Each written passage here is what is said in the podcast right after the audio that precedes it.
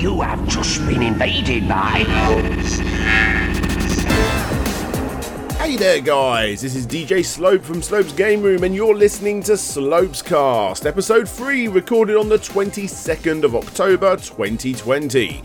On today's show, we're going to be talking about the classic Cute 'em Up Cotton returning to gaming, the brand new handheld Atari Mini Pong Jr., the incredible Analogue are back with their new console, the Duo, Sega's 60th anniversary, Darius is finally getting a Mega Drive physical re release, and that Rockstar just purchased Ruffian Games. And on today's episode, I, DJ Slope, will be joined by the Banhammer Slammer Andrew Dalton, Hello, everybody. hardcore show supporter Mike Towns, What up? Amstrad's most hardcore fan Novabug. How you doing, everyone? From Twitch with an itch to stitch, we have Todd Paul Float G, Good evening there. the super controversial and happy about that Smash JT, Howdy. and the one man video game cover band extraordinaire that needs no introduction.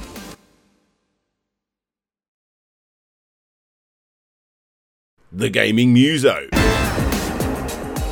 If you want to be in for a chance to be on a future episode, then please do consider supporting the show by becoming a Patreon or YouTube member.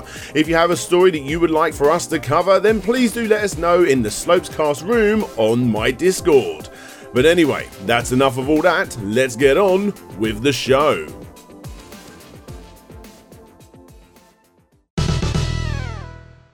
So, for our first topic, we're going to be chatting about Cotton, the series that's been going on since 1991, the shoot 'em up or cute 'em up, I suppose you could put it. It's got seven proper titles in the series and it's coming back. Have we got any uh, Cotton fans in the house? I really like Cotton on the Sharp X68000. Do you remember when we did the Man Cave video I was in? Yes. Where we had uh, Gary Pinkett's amazing Mint X68000. We were playing Cotton on that. And Super jealous.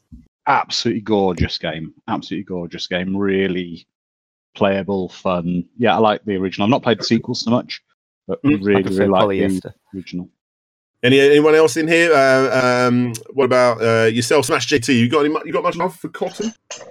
I have actually never played it. I'm just looking up right now on my computer to to check it out, and it looks pretty awesome. Yeah, so uh, Cotton is a cute up. Like I say, it started its life in 1991. Uh, as Andrew said, that first title uh, did make its way onto the Sharp X68000. And from what I understand, I'm not any kind of expert on the Cotton series. I've not done a complete history on it or anything like that. But from what I understand, the Sharp X68000 version is the version uh, you want to be playing of that original game. And that is the version that they are basing this new remake on. So that's a good thing. Well, that makes me excited then. Yes, absolutely. ININ Games, that are people responsible for this uh, uh, Western release of the game. Uh, they're the people bringing it uh, over here. They're the people that did the or are doing the Space Invaders uh, collection or Space Invaders Forever. Actually, I think they're the ones doing that. Um, so yeah, I mean, it's it's exciting. I, I love collecting uh, shmups or cute 'em ups, whatever you want to call them, whatever subgenre it is. Uh, for my The Switch is really good for shoot 'em ups too. Oh, it's so so good. I mean, this is more of a left to right uh, shoot 'em up or cute 'em up, I believe. Uh, I don't know if it does go to a vertical I Um, think on certain levels it does. or in tate mode, as they call it, or tar Yeah, tate mode. Or, yeah. I don't really know how to pronounce that. But uh, yeah, I'm excited for it. Fantastic Night Dreams Cotton. Exciting. Panorama Cotton was one that I played uh, as a kid on the Mega Drive. Really? Yeah, yeah, yeah, yeah. Did you find that on import by chance? Yes, I did. Yes, I did. You know, it's one of the most uh, rarest games. Well, rarest, one of the most expensive games now to get on the Mega Drive, especially if you Yeah, have and I don't have it anymore. Hmm. go on um, any of those Yahoo auction sites or anything like that, and uh, yeah, check out the um, uh, if you can find the, the the version that comes with the cup, a little, just a little white cup. Uh, Yeah. it's yeah, it's worth silly money. It was a good game. I, I remember being blown away by the graphics of it because Mhm. obviously it was very, like they did the scaling really well on that game. Yeah, It was very, very well done. yeah, absolutely, absolutely. Yeah, Yeah. no, I'm I'm excited for it. Um, like I say, ININ Games, the people bring it over, and it's it's nothing but a good thing in my eyes. Uh, that's coming out next year apparently for the PlayStation 4 as well and Steam as well. So Mm. Uh, The Mega Drive was really good chat- with like cartoon looking games too. I'm hoping. I'm hoping. I don't know what the later games look like in the series so far, but I'm hoping they keep it um, pixelated, uh, as in pixel graphics. I- Like a retro look kind of thing. Yeah, yeah. I'm, I'm not the biggest fan when they grab a series and just make it like very low poly 3D, and that It's like the high most of the res time. sprites. Yeah, that's what I want to see. So it's nice to Neo have Geo. It's nice to have a like a, a quite a you know it's like more like a hidden shoot 'em up is Cotton. I mean I've I've only ever seen the first game myself, Mhm. Um, but it's not it's, it's I always like them kind of anime based kind of shoot 'em ups. You know the Gunbirds of this world, Oh yes. and it, this I always think Cotton reminded me of Deathsmiles quite a bit. Um, and I think Deathsmiles is another game that should be sort of looked at again. It's uh, one of Cave's rare side on shoot 'em ups. So Okay, I have to look that one up. I don't know much about that, so that's cool. Excellent. Anyone anyone know about Deathsmiles? I, I kind of like that one. I, I don't know Death Smiles. Anyone here? No Death Smiles? I, I generally don't. It's it's, it's, a, it's, it's a cave shooter, so it's um and because because cave are more famous for their bullet hell verticals, of course. Mhm, mhm. So, but this is one of theirs that is uh, side on, and um it has that kind of anime art style, but in a gothic, you know, that typical sort of vampire hunter gothic kind of style. Um, So like a dark Touhou. Yeah, exactly. Yeah, it's just like that, but it's all very like tongue in cheek. It's a bit like um, oh, it's a bit, it's a bit like a super. De- you, you know that kind of super deformed stuff that you get with. You remember Splatterhouse on the Famicom, kind of that. like Yeah, that, that yeah, like yeah, that. yeah, yeah. yeah. Oh, it's super deformed that like the where where Splatterhouse came from. It's a bit like that. It's, it's got that kind of connotations to it, but it's really sort of fast paced and it has a typical sort of cave tropes with all the score blasts going everywhere and the multipliers and everything going on. But it's um, Nice. it's um this the, the- it, it- this cotton sort of reminds me of that in a, a sort of more simplified manner. Yeah, definitely nice. Uh, so yeah, I mean, uh, nothing but good all around, and um, I'm happy that uh, we're yet again getting more retro games uh, revived. And uh, the Cotton series is one that people seem to love. It's a game that always shoots up in price if you're trying to get it uh, retrospectively, especially on the Sharp X 68000 and that Mega Drive release. Uh, so thumbs up all round, I say. Moving over to uh, topic number two Atari Mini Pong Junior is uh, coming out. They've added the Mini and the Junior there. So for what, for people that don't know, uh, basically, the, the the only way I can really describe this is the fact that it's kind of like having a Nintendo Switch on its side with two dials, but that can only play one Yeah. game. Uh, I mean, it's Atari, really? Wow. I, I, I like. I'm, I'm, I'm scratching my head a little bit of this, to be honest. I'm I'm scratching your head as well. I just Yeah. I don't, yeah I don't get yeah I no I, uh, yeah I'm in the other. I'm in the other camp where I'm actually looking forward to this thing. I think it's awesome. like if it was What I would what I would say is, guys, cheap. if if those of us like myself and Nova, maybe Muso and Dan, who are maybe a little bit older than some of you guys, Uh, excuse me. Amongst well, over thir- I, I over will take you up I think pretty much most people in there Okay, are of age. of age, of age. who yeah. who grew up with a, when a lot of these Pong machines were sort of No. even old when we grew up. Who I mean, honestly, toss- I actually didn't. I didn't. But who gives a toss about this thing? I had it's a, a- I It's had a a, bit, yeah. binatone. I had a binatone for God's Yeah. sake, and and and you know, even that could do five games. So Yeah, well, This has got fi- ten fi- modes in it, okay. guys. This has got ten modes in it. I mean, um, in one So- player The, mode. So that's the way, hit ten modes in one player, one one player mode, Well- two player well, mode. here's- Well, listen, everybody in here, everybody in here is quite uh, uh, anti this by the sounds of it. But Smash JT, I'm not. go for it, mate. I- I what, what do you want to say? Give me, yeah, give me, give me this. Uh, this is gonna be perfect for like, uh, once once this whole situation that we're living in is over. When we go back to the office and we can have this on our desk and play with some coworkers, just it's a unique talking piece. It's a coffee table item, and it's it looks like it's fun. Now I did research on the company that's making this. Mhm. It's the same company that made like the gigantic ones that are Yes, the same thing the quick started And- ones. Yeah, and they're super high quality and people want more out of it. It's like, well, don't buy this if you want more out of this is a pong machine. You don't buy a tennis racket to play basketball. So it's like this is this is a pong machine. You buy it to play pong on it. And for on the go, I think it's I think it's really fun and unique. if they get it to um I mean, I don't know what this would be in, in American dollars, but it's uh, about fifty pounds. I think it's kind of reasonable. And what I will say, Smash, um, uh, f- f- going for what you're saying, I have played on one of those one thousand odd pound uh, coffee table uh, machines, and I was genuinely blown away by how it's good it was. amazing. It's beautiful. I've heard A friend of mine got one, but it was a say that nightmare getting it over. oh, really? Well, I was, mean, they, was it uh, back on the Kickstarter?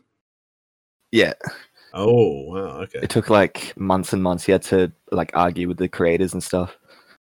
Wow. Okay. Yeah, I, I saw that it was. Um, I think the expected dates. Let me have a look. I have got the Kickstarter open. Actually, I can show what that table looked like. And Um, like a, you have to reset the pieces and stuff every now and then. oh, do you really? Yeah, 'cause, uh, it's obviously done by magnets, isn't it? That's the idea.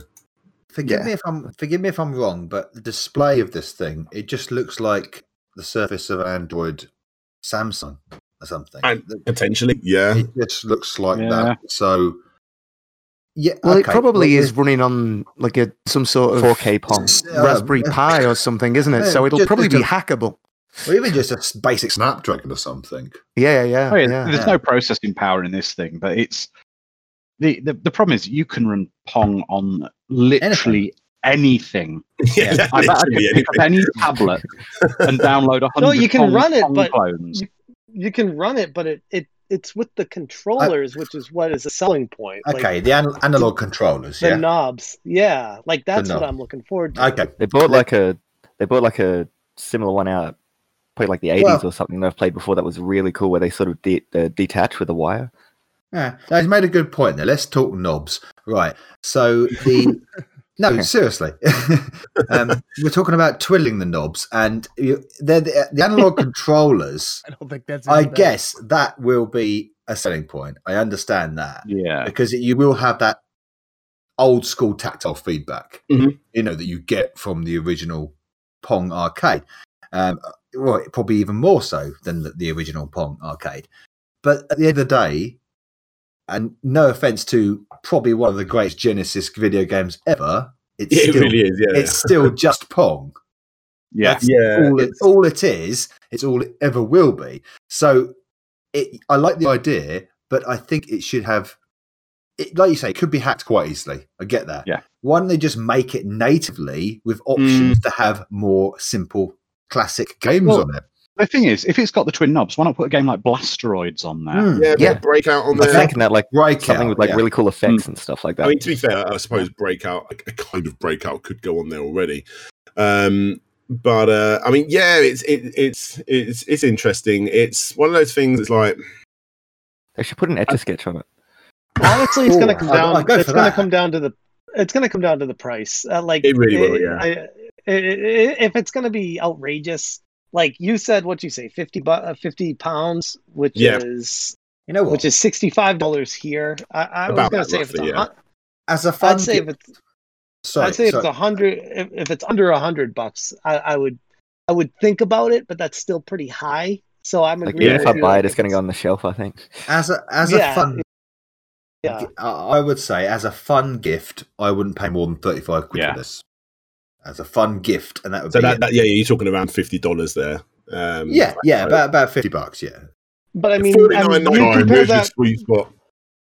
you compare it to a video game. I mean, it's gonna be it's hardware. So if you, Yeah, a that's disc true, is yeah. the same price. So it's all relative. I think it's like aesthetics. it- exactly. That, that's what you're paying for. You're paying for the aesthetics. You're paying for the nostalgia value of it. You're, Exactly, you, are Mhm. not exactly. paying. You're not paying for the tech in it. Honestly, the tech It's like probably worth nostalgia about, nerds never play Yeah, Heat yeah. for anything. You know the, you're not, the you're not, you're not paying Yeah. for Pong. you know the, the, the tech in this probably got less tech than one of my speakers that I'm looking at right now. You know, it's, it's, honestly, What- that's- Well, what I the would company- say, guys, the is- the company that's making it is a high quality company. So I don't think I'm not saying gonna- it's not high quality. I'm Yeah, not saying- yeah, and, and also, like we said, that that UNIS, I think they called it UNIS technology, the uh, or UNIS technology.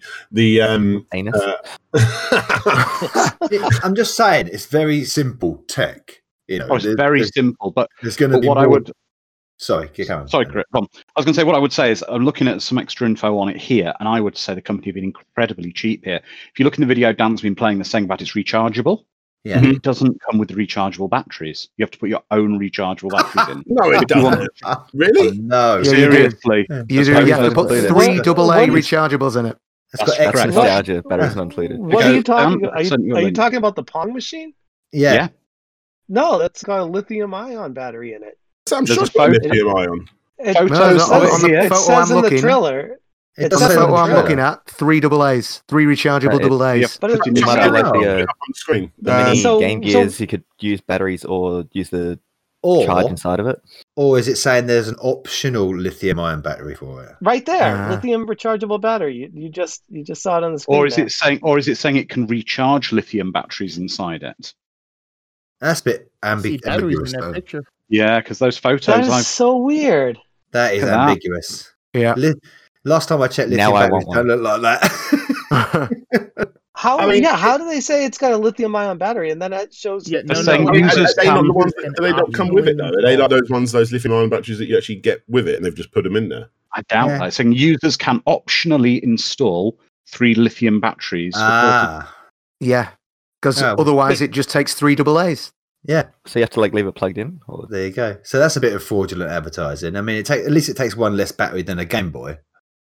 yeah, That's, true. yeah, that is And that is 15 less absolute than a Game though. Gear. yeah, because uh, And 200 games less. Optionally, they they Same but that's false links. advertising because in the trailer it says lithium ion battery, and then when you look at this, it says op- users can optionally install it. Well, it's like yeah, anything's lithium ion if that's the way you go about I it. think what I Yes. think what they're my trying my to say Game is, Boy, my Game Yeah. Boy is lithium. yeah. yeah, I think what they're trying to say is it's Optional capable.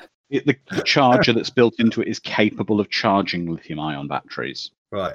Mm, That's that an is expensive battery weird. Yeah, still a bit flimsy. Yeah. Still innit? sketch. Oh, Yeah, so you tell me right. this is this this is not just a Pong machine, but it also doubles as a battery charger. yeah. yeah, yeah. You know what you can use it for? You can Yeah. use Battery. it to charge uh, the 8 million batteries that you need for your Sega Nomad. That's what you can use it for. That's, that's it. No. What you do We is you can- buy two and you use we- one to charge the batteries for the other one. Well, you, you take two out and put and them in five Wii hours mode. charging to play the Nomad for ten minutes. Ask me how I know. Oh, yeah. So But And the speaker essentially, Go on. what we've got here. is at essen- the bottom, by the way, which is kind of weird too. Go ahead. you could I would say Um, It's sorry, go. on. it's bigger than it looks as well, according to the dimensions. It's actually 30 centimeters long. So it's That's not Oh wow. A standard Not- school ruler. standard school Imagine rule having length. to play test Pong. I mean, that's what that's 12 inches or a foot in old school, isn't it? So, but I mean, that's not that doesn't make it very sort of portable, does it? At that size. No. It's it's strange. It's um because because like that, that that table that I'm playing the video of, but the the, the table they've done it was. It, it, you have to see it to believe it because it's it's so weird how it works and it's really really nice. Um, th- that It's like It's like, like an the- alien thing. yeah, it's like the ultimate um uh, like more. See, but It's if like I had like, uncanny valleyness to it. Yeah, I- I've got, I've got a game room and I want to put in there a proper arcade machine. You know, like this would be cool in, in, in almost like a meeting room. That you know, like the meeting room, or uh, uh, uh, because it can only really do what they want 27 to those are twenty seven hundred pounds for you. Hmm. Yeah. Jesus. You see, the big thing, the big one has much more of an appeal because it's it's a centerpiece. It can act as a centerpiece. It can act as Yeah. an attraction. And so, if you have, like you say, you have slopes, you have a game room, it acts as an attraction. Oh, this is the classic Pong in presented in this form. It has more of a more of an aura about it. But a Mhm. little a little ruler sized tablet block with a couple of fancy knobs on it on your on your table, which you know has got more charging capacity than you know you know your latest Hitachi drill. And it can Yeah, charge. I, I, I, yeah, I, I don't know. I, I, I think this is actually quite. Um, ah, It would look It- really cool in a rabbit hutch. I think to be honest, let's, let's summarize it like this: it's for the gang who go, "Hey guys, who remembers that Atari? Do you remember Pong? Yeah. We've Hey, got some anybody remember you." Atari Pong? I Yeah. remember. Yeah, I, yeah. I think it's quite. I think it's quite. Um, I wouldn't say sinister, but it's certainly capitalising on. I think it's just something modern Atari being like, hey, how can we make money? Pong. Yeah, that- people I- know I can- that. Yeah, yeah. Hey, Uh, we're Atari. Do you remember what we used to do? Hey, hey, is Yeah. is gather around, kids. Let's all play Pong. Everybody What was that? remember We have a Pong? console Hi. coming out soon. No, forget about that. It's quite Yeah, yeah, cynical. It's, it's quite cynical, really, isn't it? It's quite Yeah, cynical. I mean, there- there- there's so many like so many people have their their, their hands in the, in the Atari pie now. It's just like thi- this company are probably quite a legitimate company. I mean, with the table, I mean, like I say, the table was fucking good, like really good. Um, uh, so yeah, I mean, it, it, it, you, I mean, you looked into them, Smash. Did you see if they done anything else, like any home stuff like this before? As in, Yeah, they- cool like this Smash, like this um this little mini Atari thing. Yeah, they well, not the home stuff. No, that's as far as I could tell, they are known for like the the arcades that you throw the balls at the clowns and the Yeah, really extravagant. right? ball and Yeah. Yeah, the motorcycles that you ride on. Like they do all Carnival. the big stuff. Oh. So this, Um, yeah, Carnivals, games, carnival yeah. stuff, Amusements. carnival games. They're, they're Ticket just sort. Yeah, you know, that's- quite impressive for the two minutes that you play it. And I suppose now they're just keeping up with that trend and releasing Pong machines. Like, I, just, Yeah. I, I just feel like I, I wish this had more on it. Because, I mean, it, it looks quite nice, the little mini Pong machine. But I, mean, I don't know. I just wish, uh, there's so many games that work with dials, you know. So Yeah. it, it should be. they- Yeah, they could they could have added at least more options with it, I suppose.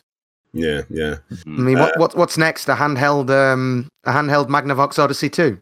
You know, yes, it's, please. uh, uh, we, might, we might be getting um, uh, an SG 1000 mini. So- Wow. Oh, yeah, I heard Say about good. that. Little cards.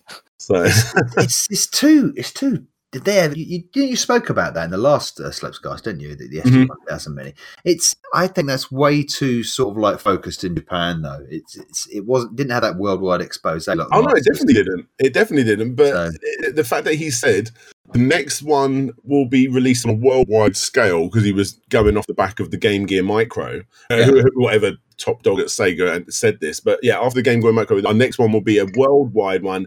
Either based on the SG 1000 or the Dreamcast. It's like you've just completely dropped at two ends of the spectrum there. Like, there's no middle ground. Like, m- m- you know, a Master System kind of works in the middle. You know, maybe Saturn works in the middle a bit there. You know, Yeah. um, because no hardcore Mad retro gamers like it. But yeah, it's in the middle. But Dreamcast and SG 1000. Like, what? If an SG one thousand mini gets released, then there is hope for a GX four thousand mini.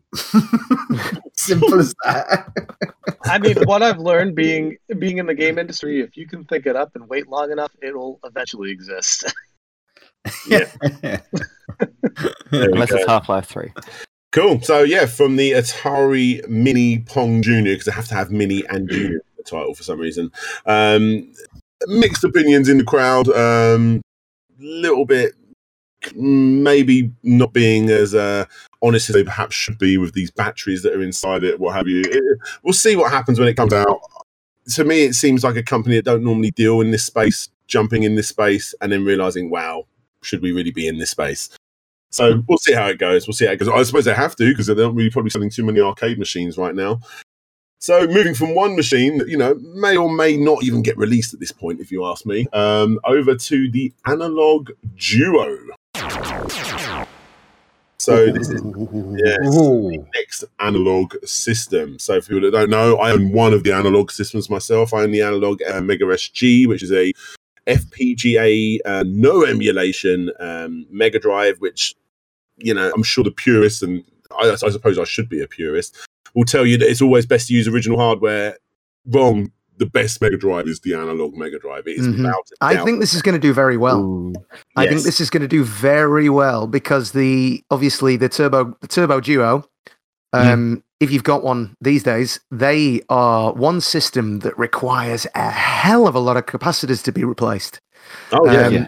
because they they were they, they really cheaped out with them, and of course, if I remember correctly, the originals only came well. They didn't come with like a RGB or S video or anything like that, did they? It was just composite. Was Um, it even that? I I, Yeah. I, I don't own one myself, so I'm not sure. Yeah. So this is basically th- they're going to be making something brand new that will last for a long time. That's going to give so many people that even even with the um, even with the TurboGrafx CD, most of the like Quang has two TurboGrafx CDs and Oh. both of them don't work. Oh, So right, it's Ouch. so when they're making something like this and they're making it out of good parts, they're making it to last because analog do. I think this is going to go really well for them. I think Yeah, it There's is. some amazing games on these Yeah. consoles. There's a lot Yes, of they do. They callbacks do. there. There's a lot of callbacks in the design as well. It's very Turbo Duo R. Yeah. Very. Yeah. And not to I mention, just- you, can't even, you can't even touch a Turbo Duo for the price this is going to sell for. Yep. so- Not even the R version, mm-hmm. especially the R. I mean, I, I think I think it's great for the people that already have the games and stuff like that. Which, but the people that already have the games typically already have the console that goes along with it, and You can get the probably and stuff though that you just load games onto. Yeah, you can. You can. But if you're gonna do that, why wouldn't you just emulate on your computer? Well, a lot of It- it's- people. it's- I mean, the thing is, I mean, I, I own a Mega Drive. I own most models of a Mega Drive. I've got a massive Mega Drive collection, but I still went out and bought the Mega SG because I want the very best way Yeah. uh, to play Yeah. it via HDMI. And I think the, the people, that the, the hardcore people, I my, my favorite generation is the 16-bit generation, and I stupidly missed out on the Super NT. which I, I'm sure it's called the Super NT, whatever the, the Super Nintendo. yeah, there's uh, a Super NT. Yeah, Yeah. Super NT. That's the one I want to get. Yeah, but those Um, are so expensive, though. About, about like- 200, 250 pounds, something like that. Ouch. Well, It's they, were one ninety nine at launch in the U.S., but forget about it. You're not you, you found them for almost no time after launch, and now they're hundreds more expensive. They This are, yeah, yeah. now they're five hundred. this Yeah. this is where this is going and to it gets to so go ahead. Sorry. So, so this is where the, I think this is going to, like, I agree with James. This is where this is going to do well because you, it does fill that gap in. My, I myself, for instance, have a, a, a TG16 with a Evercard. So you've got all the HuCard games with it. Evercard, that's what I was thinking. Uh, Evercard, that's right. so, yeah. uh, so I've got all the obviously your access to all the all, all the all the Japanese games through the PC Engine mode and everything else. I would snap this up if you can't get hold of a Turbo Duo or a CD. Like I said, you- you've got reliability issues with them systems, and then Yeah, you, you you, play you Kill bring that on to like the Core Two and stuff like that. You've got even Yeah. more reliability issues. The I think- original TG16 was a solidly built machine, as as was the original PC Engine, and as they get up. They get through the advances, they get a little bit cheaper and a little bit mm, unreliable. But this is, um, yeah, this is PC Engine fans. This is going to be quality. Yes. The only thing I a will company say that is- actually cares, which is cool. what is this going to do to the market in countries like the UK, where we didn't have a huge amount of PC Engine here, compared mm. to Japan, mm. where we have very few of the titles here? What is this going to do to the, the, the market prices for the cards? And I'm the, assuming the- this the is cross-platform. I'm assuming this is cross-platform. It can take Yeah. originals. Oh yes, well it can. And and the thing about this compared to anything else they've done, like the Mega SG, or uh, I suppose it's only the Mega SG actually. This comparison, but this isn't just a TurboGrafx 16 or a PC Engine. It also plays SuperGrafx, TurboGrafx CD, PC Engine CD, and Super. Wow. CD-ROM. So unlike where you know you'd expect, like it's basically as if Analogue came out and said, "Here's some crazy Mega SG that also plays Mega CD games and also plays 32X games." Yeah. um, but it doesn't. It just plays Mega Drive games, but this plays them all. Um, so um, well, well, I say you say you say plays them all. That they state themselves nearly every NEC Yeah, system. yeah. hmm Nearly. So. But again, You're- it probably still plays more than the Polymega. Oh uh, yeah. really, in terms of that, because obviously this is FPGA based. So it's. I wonder whether they are trying to compete with that with things like this, um, because obviously analog are known for making very high quality hardware. So th- they've already made a name for themselves with obviously the NT, the Super NT, um, the, the the Mega Drive one that they released. So they've kind of got a bit of a proven track record for putting out top quality stuff. So I Right. wonder whether it was just a run up to this, whether this was like the plan. Do you know what I mean? And then you wonder after this, yeah, are they then going to do a Neo Geo kind of clone or I was something like that? that, like, like that. That's the next sort of like hardcore, expensive sort of system. I imagine they'd go for, Yeah, like, yeah. especially if when you play Neo Geo CD. I like it's it. a really niche I, I must admit, I'm. I, I do like. I do like the uh, Bluetooth uh, wireless uh, TG16 style controllers. They look. yeah, nice. yeah, Um, I, lo- I love the fact that you can use old hardware with it. You've got the same DIN out. for the controllers and stuff like that. Yeah, this is this is tasty. This is a tasty It- bit. Yeah. it's nice, um, but for the reason Smash said, I'm not going to pick it up um, because I have one uh, PC Engine game uh, of, of all those different things. I have one, and actually no, I have two. Actually, So a fan sent me a, a CD one, uh, which I've emulated on the newer. You Um, get an Ev- Ever card that sorts it out. I mean, doesn't it? yeah, I could. I definitely could, um, but Yeah, I've only uh, got Bomberman 93. Worst it's one of those things. I've missed out on the Game Boy one they did, and I missed out on the uh, um, uh, the, the Super Nintendo one, and I feel like those are systems I would want more. And I'm also thinking of the future. Like, if I bought this, I don't know how much I would use it. Um, I Yeah. really don't know if I would use it much. I use my Mega Drive loads because I'm like an addict to that system. Uh, so it was perfect for me. Um, and I'm thinking to myself, if they start touching the CD based systems and they end up doing a Sega Saturn one, I think that would probably. I was be thinking that, yeah. yeah, I Like would Yeah. these things burn out hardcore. maybe even There drink- is more of a possibility of them doing that now, obviously, since the Saturn was hacked, because they've been able to obviously reverse engineer everything that was done with that console. The, something I am noticing is um, if you scroll down on the page, it says that they're going to provide a, a little special adapter for the pocket that will Oh, allow yeah, you to yeah, play yeah, the HuCards on the pocket. Oh, so yeah, that- it, yeah. Yeah, if you didn't have a, a turbo, what, what was the handheld of the? Yeah, the GT. Yeah, GT. Yeah. Yeah. So it was if in you like Enemy of the State or something like that. yeah, and they are difficult to get hold of in working condition as well. So they're going to be making it available on the pocket. I wonder whether they're just targeting these because they know that the original systems are now kind of starting to fail and I think- require much more effort to kind of sort them Yeah. out. Well, I What was you the other one? The NT? I think that was like a tabletop. Yeah, It's also then that the the, the pocket, which is twenty twenty one, twenty nine ninety nine dollars. What? Oh, that's, cheap. insane. That is compare insane. that to the Atari, the, the Yeah. Pong thing. So there you go. What, what do you want, guys? Do you want? Yeah, a, and uh, that's twenty nine ninety nine US dollars. So That's- I mean, that's what- There's actually the adapter though, isn't it? just, just uh, is it Yeah, Yeah, coming yeah, in twenty twenty one? $29.99 Yeah, it's for- probably the adapter. Yeah, because I was going to the say adapter, yeah, but it's still insane. That'd be insane. It's still insane. It's still Yeah. insane. I oh yeah, but I mean that's that's like the the Mega Drive converter to play Master System games is obviously going to be cheaper than buying a Master System, isn't it? You know, like slopes, slopes. That's cheaper than a Switch game. it is. The, the, You know- the, the one problem I have, and I don't, obviously, you know, that that I suppose there's no real way that the uh, Analogue would ever be able to get around this. The thing that put me off and made me hesitate, and when you hesitate for one minute, that was it. The, the pre-orders were gone. But the um, with the with the pocket, you have to spend what is it like 200 or 250 pounds for the pocket and then you need to spend another 30 pounds on top for every single system. So you need to spend Yeah. another 30 pound for the game gear 30 pound for the uh, uh, different types of game boy ones and all these different systems. And it was it ended up like so if i do want to get this pocket with all of the attachments now i'm starting to It's like get real life DLC.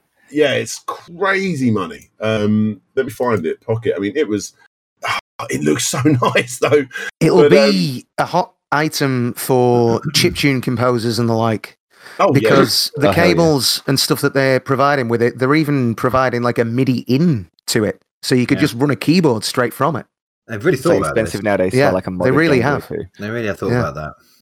Yeah, there we go. So it's uh, 30 for the Game Gear, 30 for the Neo Geo Pocket Color, 30 for the Atari Lynx, and then 30 for the Game Boy, uh, for the TurboGrafx 16. It's also, It- it's also it's also handy that a certain patent has expired. I've noticed because the design of the pocket looks very familiar Yes, to a certain Little big N. you can dock that. It's got a resolution of 1600 by 1440, so it's a much high. uh, So I wonder how games would look on that because that's a ridiculously high resolution screen in such a s- a small I've seen form that, that- factor. oh yes, They Yeah. had like a, they had a GIF on the homepage that looked really nice. Like a screen. aspect ratio is interesting as well. Yeah. So uh, going down, let's let's let's work our way through everybody here. Andrew, uh, going back to the actual um, uh, the, the the duo, is it something that you would be interested in getting yourself? might it's but it's not a system I've always I've really thought about getting into. But I suppose if you, if you, I was on the fence and I wanted to get into the games and collecting something and not worry about the hardware, it'd be a nice way of starting to build a collection of something new. Sure, and that, that's what's turning me off. I, I I, think it's just more the, the budget. I, I, it's not not just buying the system. I don't think I've got the time to start another collection. And like I say, mm-hmm. I only own one PC Engine game. I'm not there yet to start this PC Engine collection. I'm I'm much more interested in my Mega Drive, my Super Nintendo, and sticking around that era. Uh, I, I, well, I suppose this is that era, but I don't know if I can jump into here as well. Yeah, I mean the out of all of them that they've made, I think the one that does interest me the most has been the Mega SG, yes. just because obviously growing up with the Mega Drive, Yeah, and, yeah. and and I just like again, I think they make good quality stuff, and I think that they are for people that really want to enjoy the best uh, possible gaming experience from the old like games. You know, yeah, They're, they're like the, uh, the the Apple purists or something like that. The, the, the Macs Yeah. of the retro gaming scene, aren't they? oh god, yeah. Can you can you imagine if they come out with a, a, a Analogue Apple Pippin? Yes. They're going to run out of consoles eventually. yeah, yeah. Analogue Sega Pico. Oh god, yeah. So Mike Towns, do you reckon you pick one up? Uh, interested because like, uh, don't see too much like TurboGrafx stuff in Australia because there's a little bit of PC Engine because close to Japan, I think. But Mhm. I've always wanted a TurboGrafx, so this seems like the easiest way to get it. Honestly, That's that's the thing. I remember I, my my wife's not into retro gaming or anything at all, but I always told her when she, probably in one of the ball conversations she had with me, where I said that like I've always wanted to get into the PC engine, and one year she said, "Oh, I'm thinking I'm going to get you this PC engine," and I was just like, you know what? Don't because I can't be bothered to start collecting for it. Like, and and you know that's what it's all about for me. it's like it, it, I've always like been impressed by it because of the era that it's in, like just how amazing it looks compared to everything else. yeah, yeah, yeah. Yeah, it was it was a, a great system, very underrated, I think. Mm-hmm. Mm-hmm. Absolutely. And uh, Smash, what you got to say about this? I mean, uh, if I had all the money in the world, of course I'd buy all these, but I don't. I, I, none of us do. But uh, here's the thing: like, I feel like it's being marketed to the purists, the collectors, the people that grew up on this and have all the games. Where I feel Mhm. like it would actually be better fit for the people that grew up with it that aren't purists, that don't play games a lot and want to get back into collecting and be like, oh, there's a The new old like playground fanboy. that plays everything perfect on my yeah yeah yeah because uh, like like uh so saying it's it's you already have a collection you don't want to start a new thing you already have so like i'm looking over i'm in my game room right now i have all the consoles all plugged in all lined up and every- i'm like i don't even have room for another one of these things to put in so that's where i'm at with it Yeah. Well, I mean, now that they've got the name now, this thing's going to set up regardless of who in this chat's going to buy one. you know? Yeah, Uh, what Oh, about you. Mike Town? Oh, sorry, um, uh, Paul Float. What you what you thinking? Oh, you know, I'm I'm I have a original uh TG16 and the booster. Um I Oh, never nice. got into the CD part. So, in all honesty, I probably will pick one up if for no reason other than to have it go up in value a little bit and then try and trade it for a Super NT. Cuz that's Yeah. what I actually want. That is actually what I want as well. That's a that's a good. Uh, hmm. So uh, but doesn't this company uh, not to not to jump in but doesn't this company like sometimes go back to reproducing the older ones again for a second yeah, run things like very rarely. And what I I don't mean, understand there's that is- kind of demand lightning- for the you Super gotta have NT. quicker reflexes than buying an RTX 30 series to get your hands on one. I feel like again, I feel like if you wait long enough, they'll they'll make another run and make another run. If they're making money hand over fist, why would they?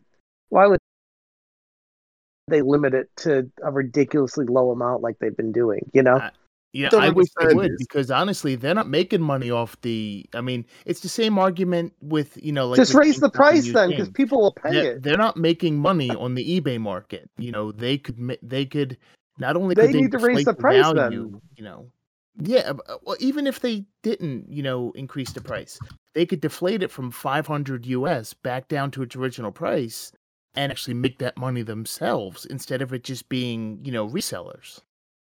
That's what I'm saying.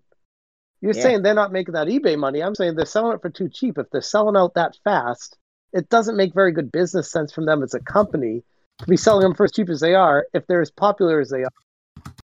Mm. are, It- it- it's, it's a as they tough are, line to. Raise to- the price. Yeah, I mean, It's that, that's a tightrope right there that you know to walk. I mean, one ninety nine is honestly a decent price. I mean, you know, it's the main thing is just that you know it sold out so quick because um, especially around the time it came out. You know, they were taking advantage of the big spike in retro streaming on Twitch. You know, something that I do myself, but I'm using original hardware. You know, upscaled because I wasn't able to get a Super NT. You know, so it it just you know suddenly a lot of people wanted them, and unfortunately, some people bought them solely because they knew they'd go up in price, like the uh, Nintendo one. I forget what that was actually called. Um, The Game and The Watch. no, NT. pe- yeah, No, no, the, uh, Yeah. the original NES one. Yeah, the the NT Yeah. Analogue NT. Oh, yeah. people people bought this one for the sole reason of they know it's going to go up in value and they want to be able to gouge people on it and you know that's unfortunate but you know i mean at the same time it's a nintendo based system and well that's just you know what happens apparently What I don't understand is how is the uh, Duo uh, two hundred dollar system Mega SG two hundred dollars? I, I, I probably the NT the Super NT was two hundred. I don't know. I can't remember, but but the the the NES one, which I would assume would be the easiest one to make, was five hundred. First product. so much more. First Licensed product, note. and I want yeah. hmm But then they re-released it as in a second print run, and it was still so expensive. It was the pri- same price. It was Yeah, Nintendo demand a pound of flesh, don't they? Yes, Exactly. I was about to say that. Yeah. Big. I N mean, they even released a solid gold one for crying out loud. You know, it's I mean, have they got a license from Nintendo to do it? Yes, probably. So you know, you know Yeah. what Nintendo are like. Nintendo will have said you must pay us Yeah. money for every. You, you will You cut off your you will cut off your arm and give me it. Yes, then they didn't do it for the Super NT. Hmm. I can't imagine Nintendo got any money out of this. Oh There's God, million- ma- mate, there's they, million they would really have to get out money out of this because otherwise, because otherwise that's Nintendo not don't do it. They It are was they before the are big hack true. too.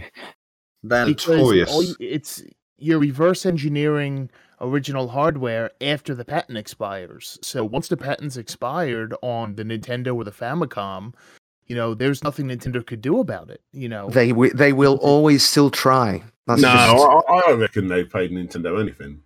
you I reckon? mean, I mean, the tell, me, like- tell me otherwise, show me proof, whatever. I don't think that's the case. Like, But are, are they doing something with literally the a original million game library? Famiclone consoles out there. I mean, that, that's where the term comes from, Famiclones. Like, no way, like, of all of these people paid Nintendo um, money to release some shitty. yeah, but a lot, a thing. lot of the ones from China aren't because they've cloned the chips. They've cloned Yes. like the protection chips and things.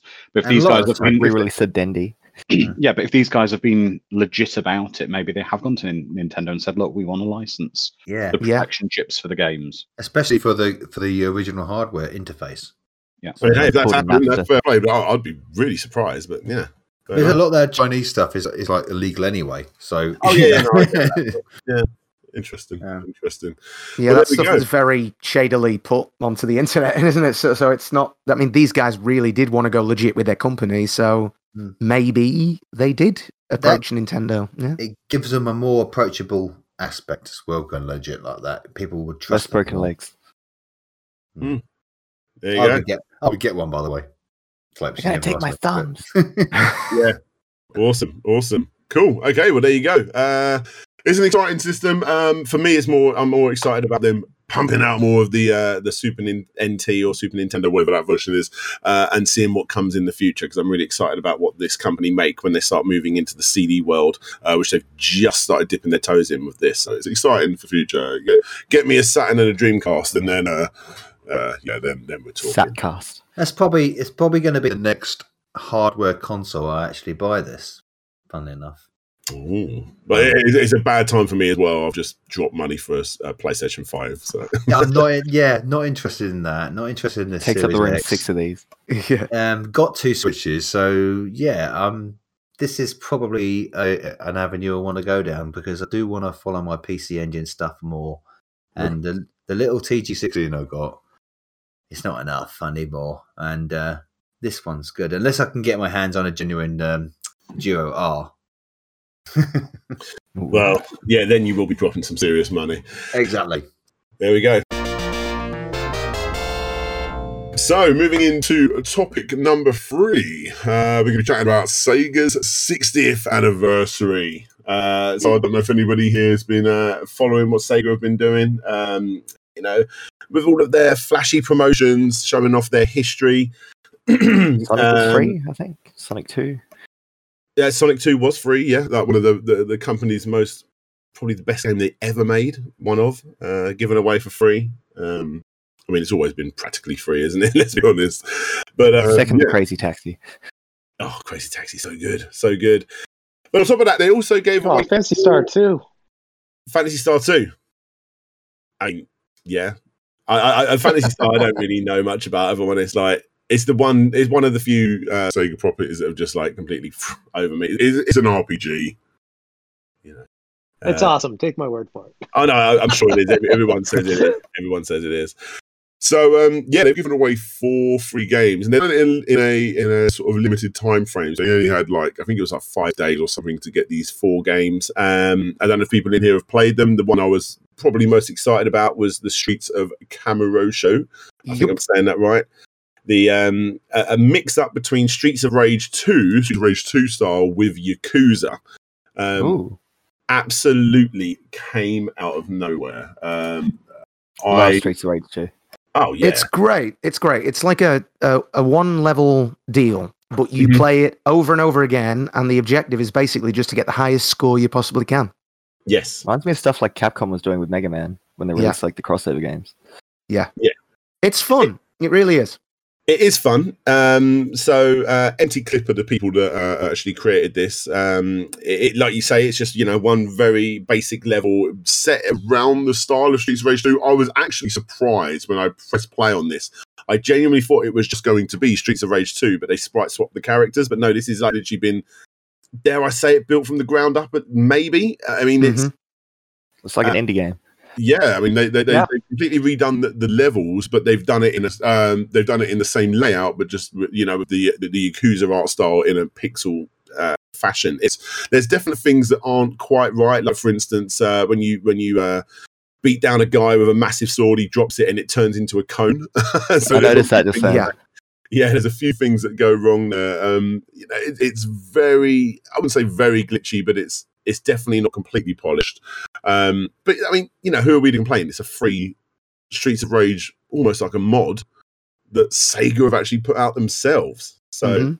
it's it's quite exciting. Um, it's brilliant for what it is. You play it for about an hour, and as you said, you, you, it's the same one level over and over and over again. Each time they add a few more enemies, uh, and they, they, I, thi- I, I think I, from what I played, it, I've only played it through once, uh, several times. I got I think to round four. Um, they they I think they get faster as well. Um, So like yeah, wave and the sort of- difficulty rating is upped quite a bit on each Yeah. run, which is pretty cool. I mean, it's it's it's good because if you if it, it does get people chasing those high scores, which is Yeah. a rare thing these days, obviously. Mhm. So yeah, absolutely. Oh, Reminds me what of do we like sort of like old school gonna sort of like end? Newgrounds. Sorry, go on, go ahead. When um, companies do this kind of stuff, reminds me of like the old school days of Newgrounds and stuff like that. Yeah, absolutely. It's, it's it's exciting. It's exciting. Um, uh, This- do we think we're going to be seeing more of this? Is this going to become a game? Oh, Smash JT. Hello? You're breaking up. jump in. Like this game, rem- Sounds like he's got Verizon. No, no. Going through a tunnel. So, uh, Smash JT, you broke up Hello? like, the whole for everything. am I am I said back there, now? mate. You're back now. You're mate. back. Okay, I, I shut off my Wi-Fi. It's it's going whack right now. Um, so as far as this game, it reminded me of like back when the Amiibos first came out on Nintendo, and I thought that you'd be able to like swap characters into retro games when you swapped them in, and I'm like, nope, they're not actually doing that. But it's like that is such a incredible opportunity to explore for these companies, even if they have to build them from the ground up, like Nintendo's doing with Super Mario 35th Online. That was apparently built from the ground up, even though people think it's just the ROM. Um, but if they're able to start swapping characters and swapping in and out of the worlds, and maybe even doing more than just a palette swap, but like So backgrounds like Quantum stuff, Leap. Yeah, like if you can put like Simon Belmont in the original Mario Brothers or Mega Man or like all that kind of stuff, or even crossbreed with Sonic the Hedgehog now that they Like play the kind of stuff they were each doing with like Mario Maker. yeah. yeah, Mm. yeah, like That's that cool. Uh, no, I like it, eventually. yeah.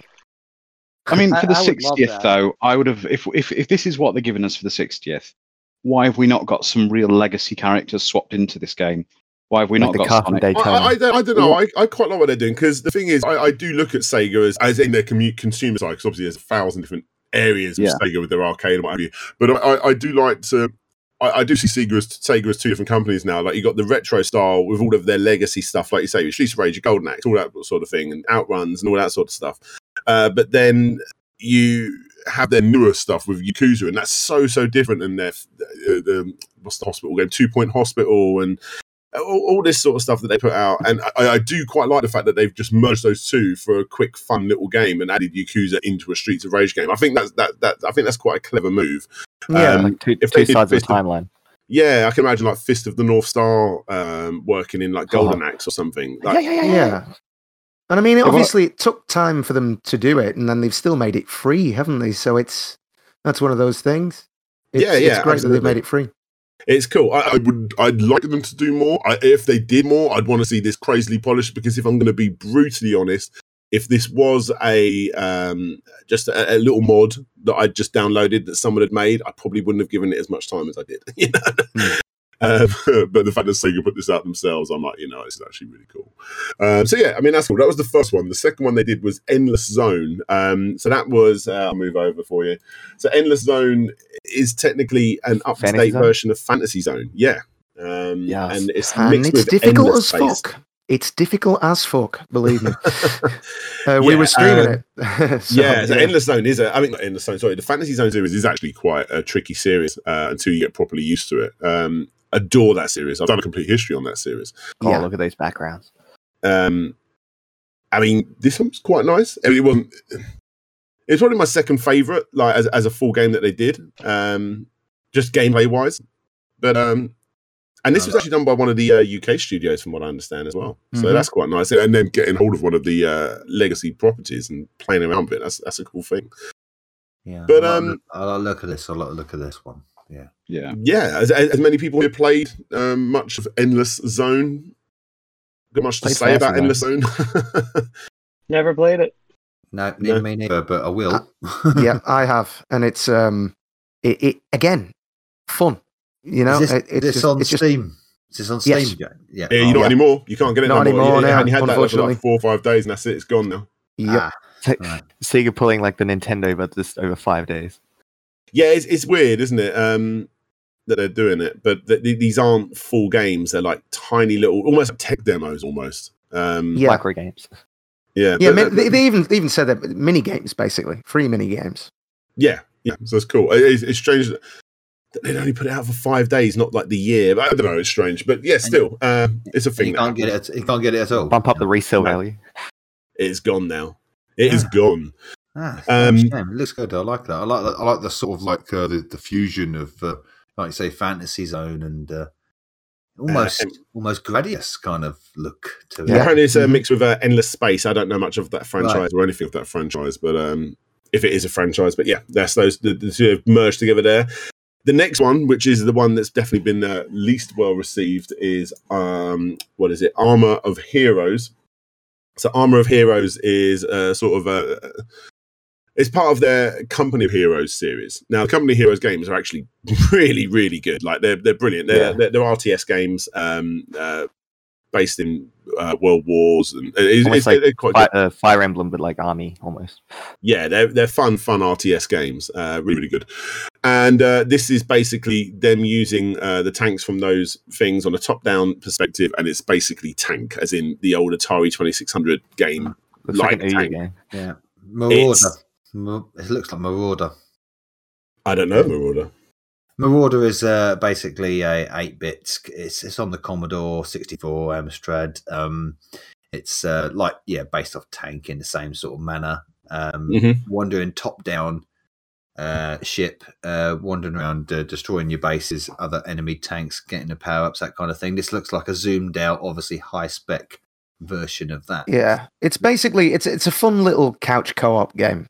Mhm. Well, sorry, rather a couch um, kill each other game. You know? Have you? Did you play this one, Muso? Yes, yes, Yeah. we did. Yep, yep. It's- um, Okay. Uh, I mean, it, it, it's a cool and fun idea. I mean, it's basic. It's it's, Is it's, it twin it's stick? How- yeah, how you did- can. Well, you can select various types of controls on it, so you can set it with tank controls and use the two joysticks to, Mhm. you know, left to, to circle left and all that. It, it yeah, yeah. Um, the controls on this one, uh, not as uh, they, they definitely hold it back, in my opinion. Uh, This is the least of uh, the least good of the four, uh, in one honesty. But you It's know, like Unity store like template. yeah, yeah. I mean, it, it, it is what it is, though. It's uh, a little add-on for the Company Heroes fans, and I am a Company Heroes fan, so yeah. Uh, it is what it is, really. And then fourth, this is where we start getting a bit controversial. Um, we move over to Golden Axe. Ooh. So- oh, yeah, Oh, that was sad. Oh Yeah. dear. Which was my favorite out of all of them. Yeah. And- R.I.P. Sega Australia. Yep, Poor buggers. exactly that. I did see a video of this. Yes. Yeah, So, it's Uh, It's a shame. Hard. I, it's I a rem- shame. I remember the uh, the horrible uh, remake version for the uh, Sega Classics. Was it? Um, yeah, yeah. They had a, they had a Oh. compilation of here Sega Classics, but it's part of the Sega Ages 2500. that's the Sega Ages version. Yeah, yeah. Oh, it was awful. It's horrible. I've like not the, uh, seen this yet. The dude that came out with the Yeah. flashback about this, uh, he ended up making really cool games. Like uh there's one called Cactus Android, or Android Cactus, I think, that I played at Mm-hmm. PAX a few years ago, and it won awards and stuff like that. But then he's getting remembered for Looks like Sega screwing him over. Hashtag not my golden axe. no, I, I, yeah, not my Golden Axe either. I don't think. Um, Uh, so, f- so firstly, what you got to do, you got to put yourself back into the mind of this was a. Uh, I want to say 2003. I'll have to check my notes, but basically, yeah, it, it was about 2003 when they when uh, the Sega Studios in Australia were, went out to actually uh, uh, to to see if they were going to make this. This was part of a Sega Reborn series. So this is what I actually talked about when I made my uh, complete history series because there was a like a concept trailer released of this. Um, basically, the idea was it was going to be uh, like sort of a hub world, and they would make a reborn series, sort of like what was it? Was it Konami? No, Capcom that did the the, the rebirth series with um, the Castlevanias and stuff like that. Yeah. Yeah, so that, that was basically what they were going to do with this. So this was something that was made within only two weeks. Uh, we'll get into the crazy conditions that the guy was in when he was making it over those two weeks. Uh, but it was something made an incredibly small amount of time. And um, yeah, the game itself is finishable in five minutes. There's a lot missing. Like for instance, you can't do any kind of your special power ups. Like you know, you push your A or what it would be on a Mega Drive controller, um, and you know you have the dragon head come down, or you know, or, Yeah. or your different potions. Like, none of that works in this. you can you can see this is based off a generic engine. Yeah. You can see this. Yeah. What what I'm also noticing is even with their guy who's playing it, who's supposed to be showing how good it is, he's having trouble hitting. So Oh no, this is just this is a random let's play that I've pressed and play. Is it? Yeah, yeah, yeah. Oh, right. I was going to say, but you can see it's. It, I think it'd be, Gold, it'd be frustrating to play. I think. The color palette's really I- drab as well. I call it Mm. I call it the uh, golden asset flip. It's the, th- the thing is also what you got to remember is this was a time when not just Sega, like all companies were like, we've got those old franchises, let's make them 3D. And sadly, Altered Golden Axe were one of the worst people to do that. They done that Beast Rider game. Um, yeah, but Golden, Golden Axe, even the original, was almost pseudo 3D in that your character yeah. could Yeah. move up and you know your character could move in four directions. oh no, I no, like the amount of bodies is, that stay in this without despawning, by the way. There's like a pile of them there. But think- Hy- no, um, Hyper realism. yeah.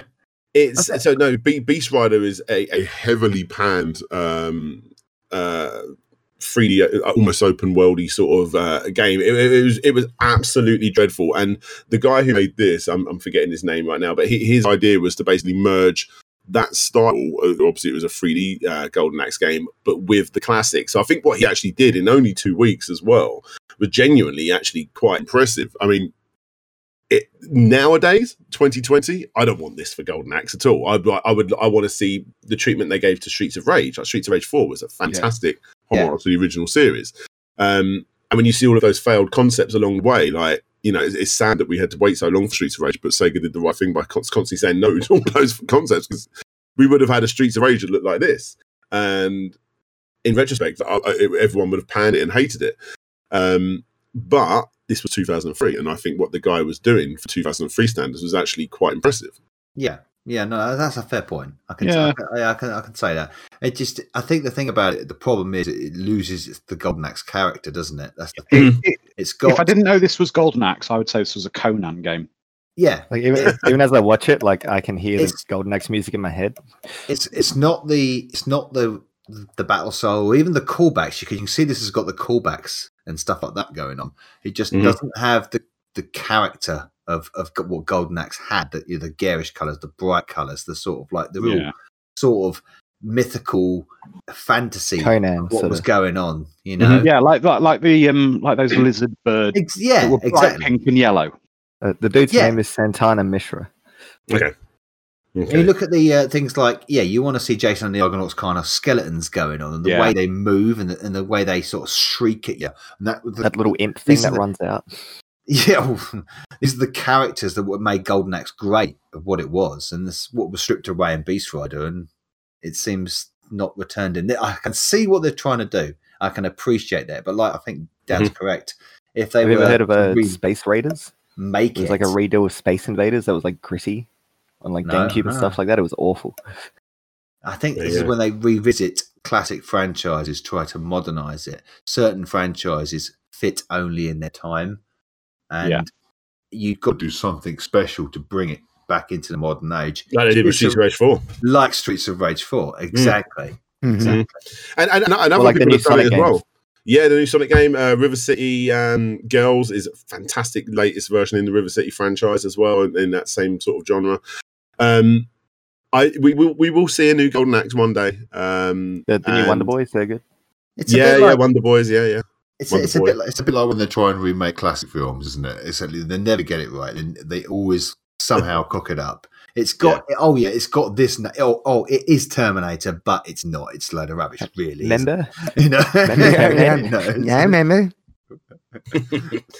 so uh, yeah, I mean, for me, I'm happy because as as, as I using this term, but as a gaming historian, um, I love having the ability to be able to um, uh, uh, be able to play this this this failed demo, and I, I, I'm sure there was more that we we still have not been able to play. I Uh, would but- say, as a point of preference to have, it's a great thing to look at. Yeah. Yeah, yeah, yeah. And, that's and, like, basically what it. That's basically what it is. Uh, It's just the the very. I mean, it's a very early demo of what they Yeah. were working on. Exactly. Yeah. Looks better than that Fur Fun one that you put up recently.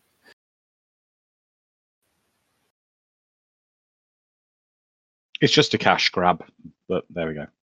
You're It's not because it was free. It was free. Yeah, I know, but you know, but I'm saying it was it's something from from the past, and they def it was a demo. They were going in the wrong direction. If that had come out as it was, it would have. Hurt But it Golden wouldn't. Yeah, but yeah, but Andrew, if it had gone through that stage, it wouldn't have come out like it was, would it? Let's be honest. No. Yeah, this, So- this is very preliminary because there isn't Mm. even the boss fight at the end. It's a very very Yeah. preliminary demo. Yeah, thank God And it didn't go then- any further. Yeah, it didn't it didn't go any further at all. No. Looks like the old PlayStation Skeleton Warriors game.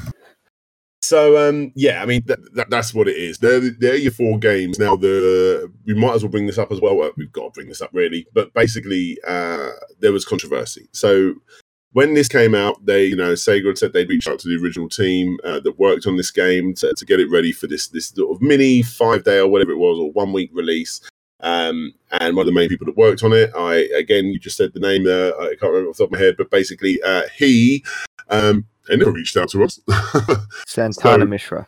yeah it was um it was a bit crazy so apparently he's now come out uh, and done a crazy crazy twitter thread explaining about how bad it was to work on this game uh, the management were absolutely dreadful they were heavily pushing like you know they basically said you know go make a new golden axe game and they were pushing for a more Crunch. uh, 3d based game by the sounds of it well, um, back back then there was like zero regulation on making games, and it was the Wild West when it came to uh, crunch time and and ruining Mm-hmm. people's lives. I mean, i- especially like even in in Japan, especially with like Nintendo, some of the stories with Shigeru Miyamoto and how they'd like sleep at their desks and stuff. oh yeah the, uh, a the, little the bit better. in the creation of metroid that he would do it as well yeah absolutely Yeah, yeah, yeah. Super So- Metroid too.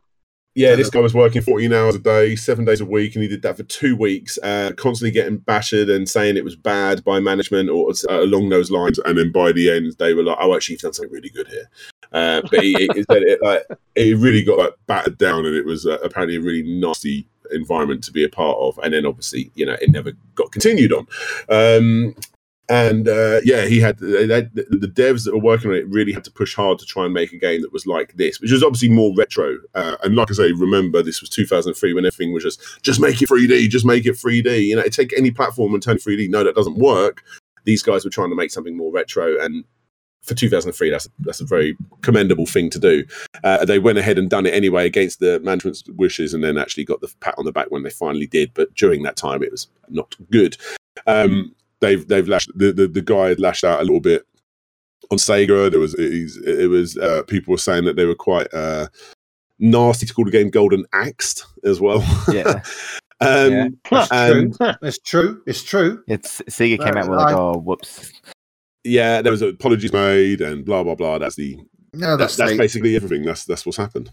sounds like a bit of Sega sense of humor to me. That golden calling it golden axed. So It, it- yeah, it's, it's a very sense of humor thing for them to do. If you don't know the Sega sense of humor, just go to Sonic's Twitter account. You'll see. What, they've certainly got more humor than Nintendo, put it that way. But Mm. Yeah, they have. They have. but you know, when it comes to working conditions, this is you know one side of the story. What's Sega's side of the story? Who knows? You know, I don't know. Um, who knows? Who knows? One, one thing I do know is that I know I, I, it's not just Sega as well. So many companies, but I, especially Sega, Yeah. have actually pushed to become a uh, uh, a more friendly uh, based company as as years have gone on. And I know these conditions don't. They, they probably do exist, but not as much anymore. That's that's what the corporate environment is, though. Mm, you know, Mhm. you get involved in a corporate environment. This is sometimes what this the, what the result is. Um, happens today, it will happen forever. There you go. There you go. So, uh, moving on, uh, but keeping it Sega actually, uh, strictly limited games uh, are going to be the subject of this particular topic. They are getting physical releases uh, of the Darius game that made its way onto the Mega Drive Mini. So, for people that remember uh, that don't remember, the Mega Drive Mini uh, obviously came out last year. It had two exclusive games on it that were previously, uh, kind of previously not released. There was like a newer version of the original Tetris, which was the rarest game now on the Mega Drive. It was a game that they put out and then instantly recalled, and there's believed to be what something like ten copies out there in the wild now. Goes for silly money.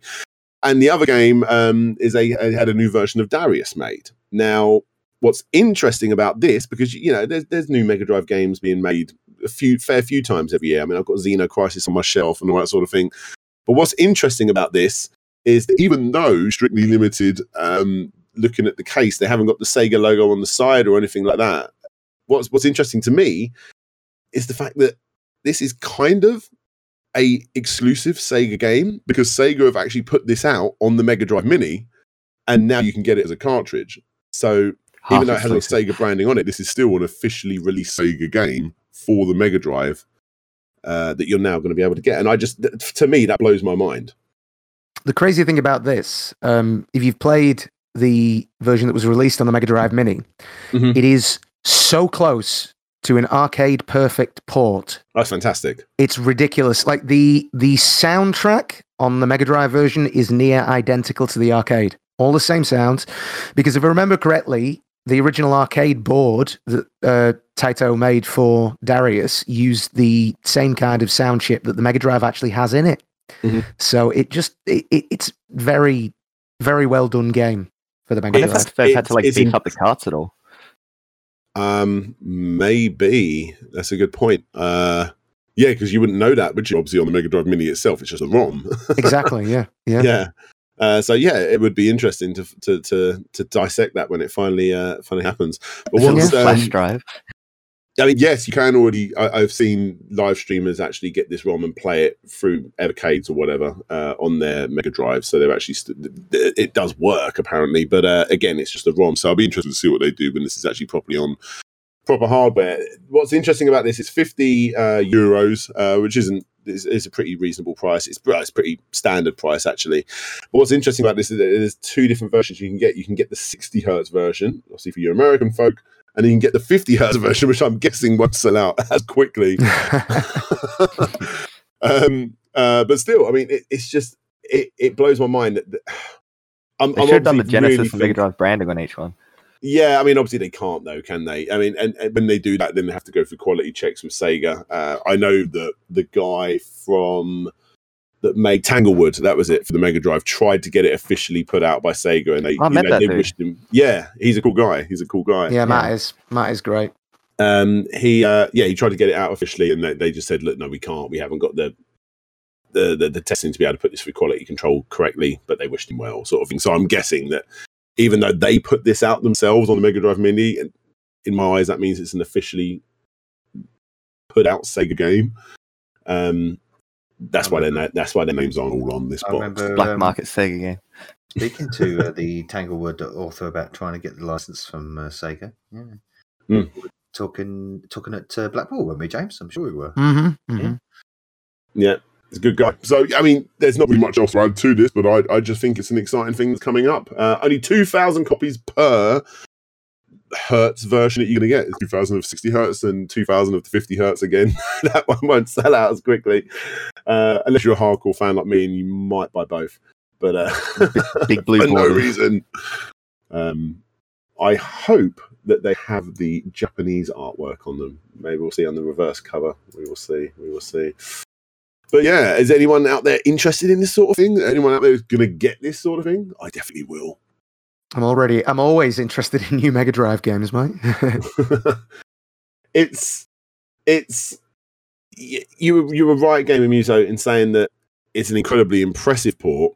yes. But with that said, it's far from the best port because what you've got to remember in the arcade that was three screens put together. of course. Yeah. obviously this is not. No, but of course, it's, it's very good for what they've done with it. It is. yeah, yeah, yeah, yeah. Is this the one that came on the Mega Drive Mini and the Yeah, this Genesis is the this is the exact game. Yes. Okay. See, that's the thing. It's like, well, I mean, for the price, you can get the entire Mega Drive Mini, which is why I'm like, why would I?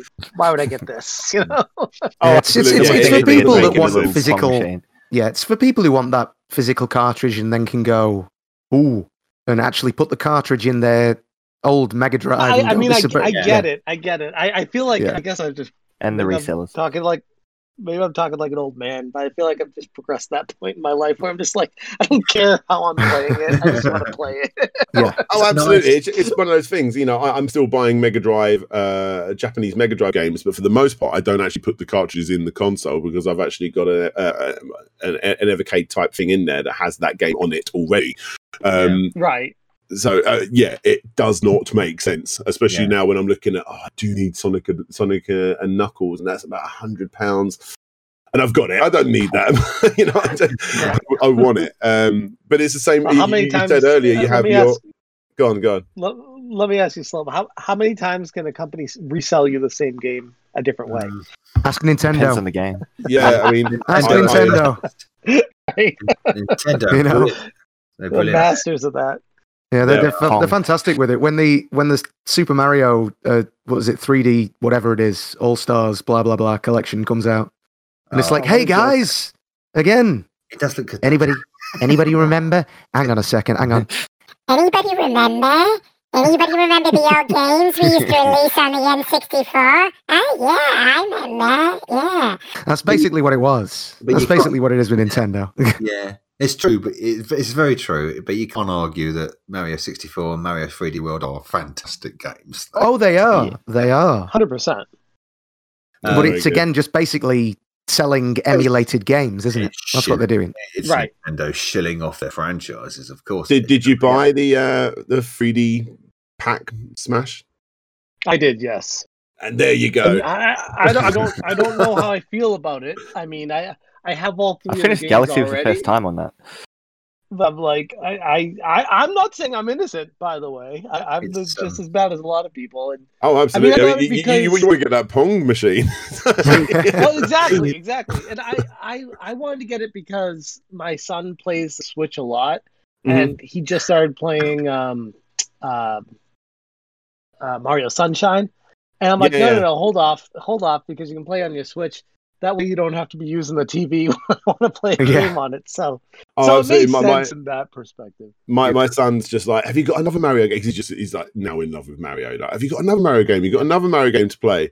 And he's like, can I play on the Wii U? And I'm like, don't worry about it. And I'm sitting there thinking, I might go and buy Super Mario, new Super Mario Brothers Wii U or whatever it was called Yeah. again. And I do not need that game again because I own it on the You know, Switch. you know what just U. made me think So of? familiar. It- it- it- what's wild is our whole life we had to wait in anticipation for each one of them, and now they're here. It's like, oh, they're all here. Here's some more of them. Here's some more. They're all here. Here Yeah. you go. Here's another one. Here's another all one. of, all of this. Yeah. All And I of might be this. a week away from getting Pikmin 3 in the post as well. Which Oh, I already right. own. All of, It's the- like, what all blows this. what blows my mind is a GTA Five, like three Yeah. Oh generations. That's oh, nuts. yeah, Yeah, it's mad. Or or Skyrim, you know. yeah. Yeah. You what, all this Mario talk, all this Mario talk is so so familiar because it's like the what am I going to get the uh, the, the the kids, um, the, the- my daughters, uh, they love their switches, and they got through like Pokemon Diamond and whatever it's called like instantly. It's like, okay, right, what's next? So uh, 3D um 3D World uh, pack came out. Oh, they love 3D World on the on the Wii U, so I'll get them that. They'll get through that in like seconds. it's like some Galaxy Sunshine. Oh yeah, yeah, yeah, yeah. More Mario, more Mario. It's like you're milking a franchise that's basically been going for the last thirty years. It's the same game, really, isn't it?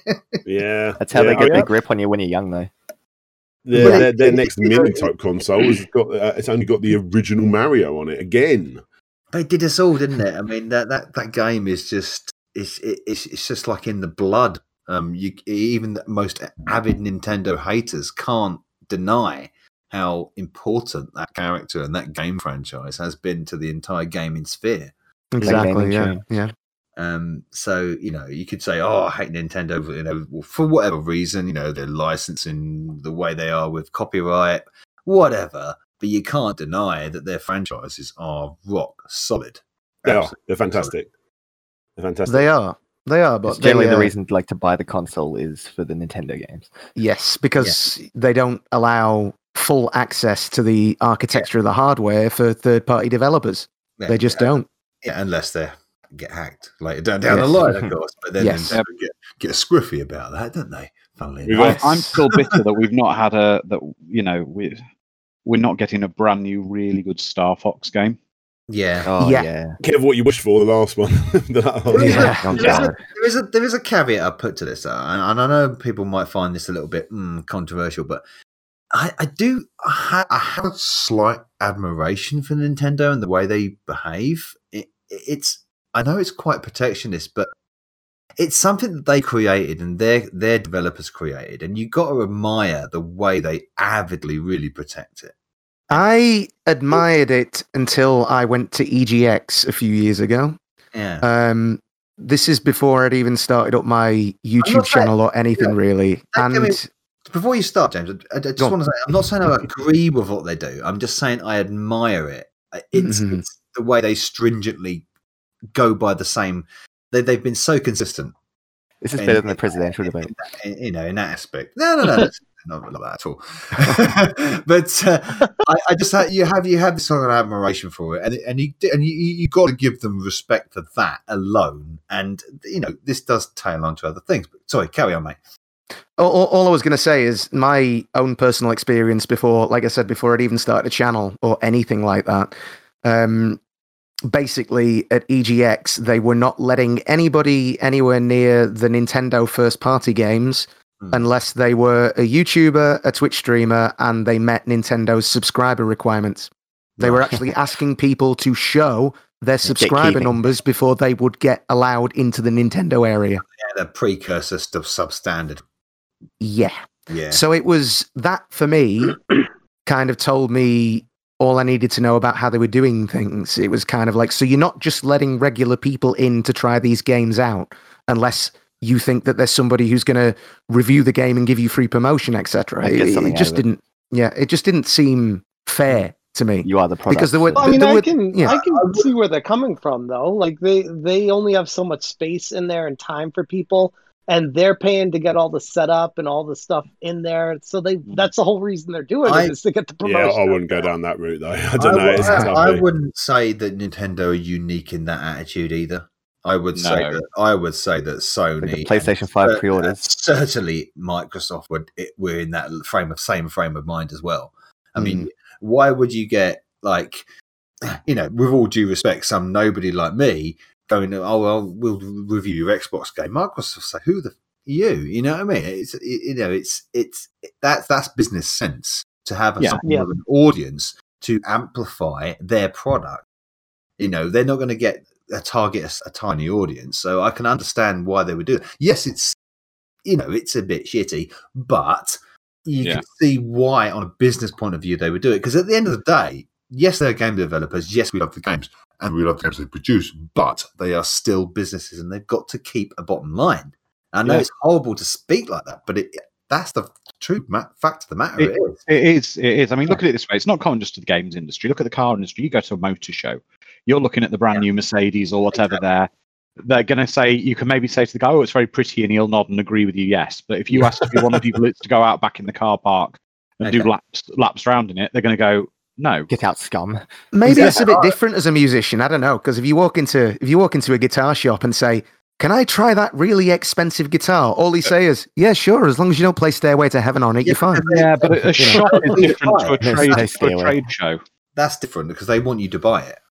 They, Yeah. they- you know, they want you to actually. Well, I mean- it world reference. to them, How- one how is it- how is it any different from i'm just uh, not to harp on this but like say say you go into a, a Aston Martin car dealership and Yep. you look like a raggedy homeless man they're not going to be like oh get in the car and drive it they're going to be like uh, why don't you show us your bank account and make sure you can afford one of these before you get in it and i feel like that's the way nintendo's approaching that situation Yeah, but, but but yeah, I mean because also it's it's like a pre-assumption kind of thing. But unfortunately, these Right. these prerequisites do exist in real life. You know, you can't Right, Get away, no, It, Totally it, do- it does happen. It do- you definitely does get- happen. you can't I, get away from that. I remember there was a massive Sure. queue to, ch- to play the Division Two when I went to an EGX a couple of years ago, whenever it was, and I went to the front. And I was like, "Oh hi, yeah, I'm a YouTuber. I'd really like to, to look at your game." They just sent me straight into the front. I can understand why. Well, put it way, I'm just being honest. It just it happens. it does. PAX is kind of similar, yeah. At the end of the day, successful companies are successful for a reason. Nintendo have been going for this long for a reason. Do you know what I mean? Mm. So you know they they could have flopped so many times when we, we we've seen their flops in the past. We've seen the Virtual Boy. We've seen to you know I hate to say it the Wii U. I knew I knew it was going to be painful for you to say that. Yeah. Very, oh, very painful Oh. for me to say that because I love the Wii U. Wii U's But- great, yeah. Oh, the Wii is fantastic, but I, it is it, I, I know I can see the figures, I can see the, the the money. Yes, it was a flop, and then they massively bounced back with the Switch, which essentially is just recycling fifty percent of its games from the Wii U anyway. Mhm. And you've got to sort of like tip your hat and say, you know what, know what, Nintendo, well done. You know what I mean? You've really It proves though that it's not all about the games, is it? Because uh, you know, uh, it's all about the games. Like, well, no, it's not because you didn't play the games when it was on the Wii U, but now you're loving them on the Switch.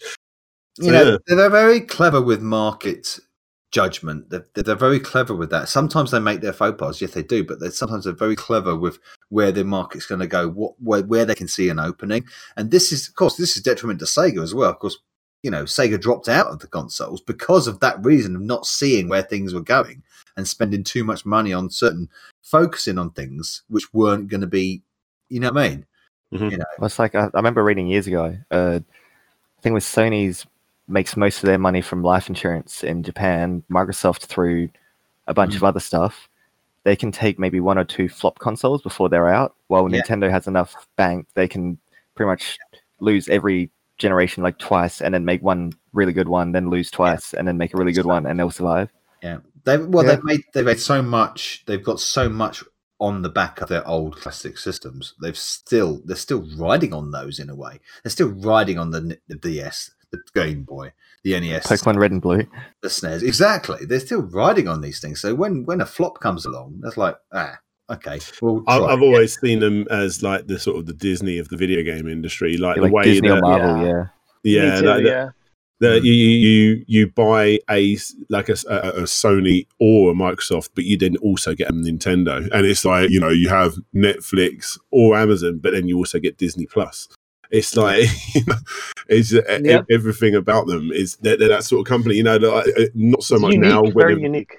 Yeah, not so much now with like them they're they're streaming a lot of the stuff Disney do, but you know when it was like a really big deal that like oh my god, Little Mermaid's coming back on VHS or Yeah. DVD, like that's the way that Nintendo act with that.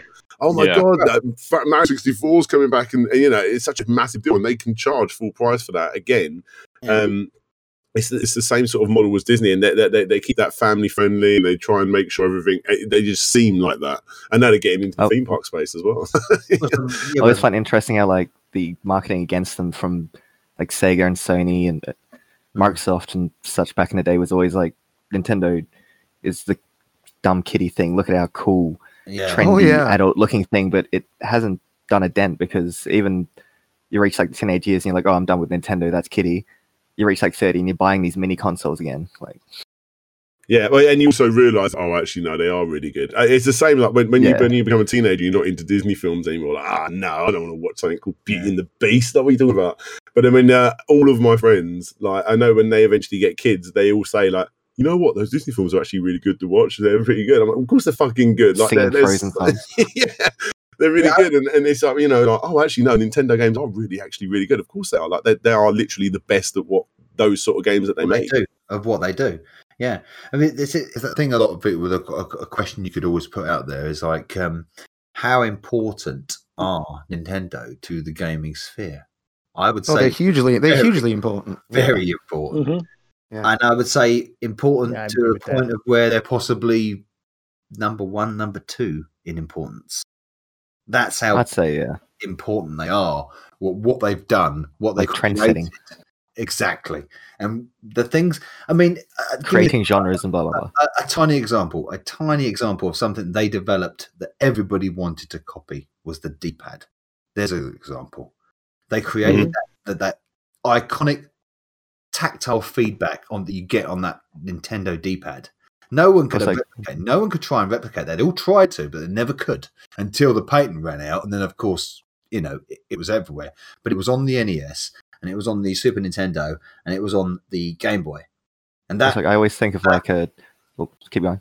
yeah, sorry, so they, that painted that patented, very very specifically designed D-pad could not be replicated on anything else. And It's like the other one I always think of is that. Oh, oh, D-pad. oh, sorry, second. I was gonna say I hated the Genesis D-pad. I got calluses Yeah. like crazy after Because just they couldn't. They were not allowed to replicate what Nintendo had done. Neither could Sony. That's why. That's why on the on the on the DualShocks you don't get the same. D-pad. You still don't now. It's Uh, like the one I always think of is a third person type stuff without Z targeting type things. Yeah. Like it would be so hard to shoot things or aim at things or anything like that unless Nintendo had come up with it way back when. Yeah, exactly. And, uh, and I think it was mostly important, especially on the Game Boy. Very important on the Game Boy because you needed, with other, you know, when you were like separated from the console, you sort of like had a disconnect from it, didn't you? But when you were with the Game Boy, you are right there in it. You're on it. You're holding the damn thing, and you need that instant sort of like feedback. It's feedback. like iPhone games wouldn't exist without the Game Boy, I reckon. yeah, well, exactly. No, they would eventually, definitely. And it's I don't know. But uh, so yeah, Darius for the Mega Drive. Uh, I'm gonna get it. back, back, back to stop. Back to topic. Sorry. Yeah. About So, Twenty yeah, I- talk about Nintendo there. I don't know. Uh, I don't know how that segment's going to get cut up when I put it on the podcast. But yeah, uh, we we we, lo- we all seem to love Nintendo, except for P Ferreira in the chat. He seems to fucking hate Nintendo. Yeah, reading that, I, was like, I was just looking at that, yeah. I I know. wouldn't say it was a love. I wouldn't say it was a love. I would say it was a love hate kind of thing. I'd say we- we Uh. appreciate what they do, but we know their errors and Oh, we can we can appreciate it, but the fact of the matter is, no Nintendo console ever had blast processing. So you know, oh really? There you go. Emotion engine. Nintendo had the Super FX chip. And there we go. And moving on to our final topic, topic number six. Ruffian Games have been bought out by Rockstar. So Ruffian Games are the company that uh, were known for things like Crackdown 2, Crackdown 3. They worked on a lot of Kinect stuff as well with Microsoft. Like, they, they weren't the sole people behind it, but they worked on things like Kinect Star Wars and Kinect Sesame Street and Kinect no, Nike Kinect Training. They also worked on things like Halo Master Chief Collection, so they've got some great stuff behind them. Like they're, they're obviously a very talented team. But yes, they have been bought out by Rockstar, now known as Rockstar Dundee. No one knows really what they're going to be doing with them, but the guess is as they're moving into the PlayStation 5 and they need to revamp GTA 5 again for some reason, which blew my mind that they've done that. But um, Rockstar Dundee sounds like a movie. like you Yeah. want to talk about revamping games, I, I think Rockstar might be fucking chasing up with Nintendo a little bit So- there. Like blows my mind at that that's a thing. I completed No, that on the I- 360. My god. So, so Same, yeah. we were just talking about big bully boy companies. Rockstar, hello. yeah, but I'll tell, you, I'll tell you what I want. Tell you what I want. Not GTA remastered. I want GTA Dundee. We Yeah. have to get Oh, gag on a Ford Cortina Yeah. or some guys. Oh my god! All right, Oh, wait. So awesome. we so we haven't we have an Aussie on here. So let's hear him say, "That's not a game. This is a game." Yes. You know, like- because that's that's what my as soon as I heard Rockstar Dundee, that's where my mind went straight to Crocodile Dundee. I, Dundee. want to say GTA, Syd- GTA Sydney. GTA Sydney. That's not a game. I mean, they haven't really. this is a game. You can destroy the Opera House. That'd be awesome. Oh, ouch. So um, yeah, I mean, there's a lot of talk about them uh, getting people in to do remasters. We're going into these revamps again. Uh, the first Red Dead is a, a a heavily, heavily rumored. It has been for a very long time. Um, and yeah, uh, so yeah, they've, they've basically brought it out. Rockstar Dundee is the new. I'm surprised. I'm, I'm surprised why they've never just decided to sort of like remaster GTA 3. Why not do that? I mean, you could put render all the GTA 5 style graphics in more now. They'll do a Nintendo style uh, 3D No, but- collection one But, day. you, but yeah, but use GTA 3's sort of theme and setting and story and everything, and then put all the heavy good stuff on it. And I think that'd be pretty good. I, I don't- think. I don't go on, really let's go have that much nostalgia. I was just gonna say I don't really have that much nostalgia for three, even though it was life changing. It I was. played it It's so much. I, I literally I, I played it more than any other game in college outside of Smash Brothers. And and I feel like in that is I, I Those burned myself college out with it. Yeah. And I don't I don't want to return to it. I'm like, okay, let's let's get a new city, and new graph. I don't I don't feel like it's the type of game that needs a remaster.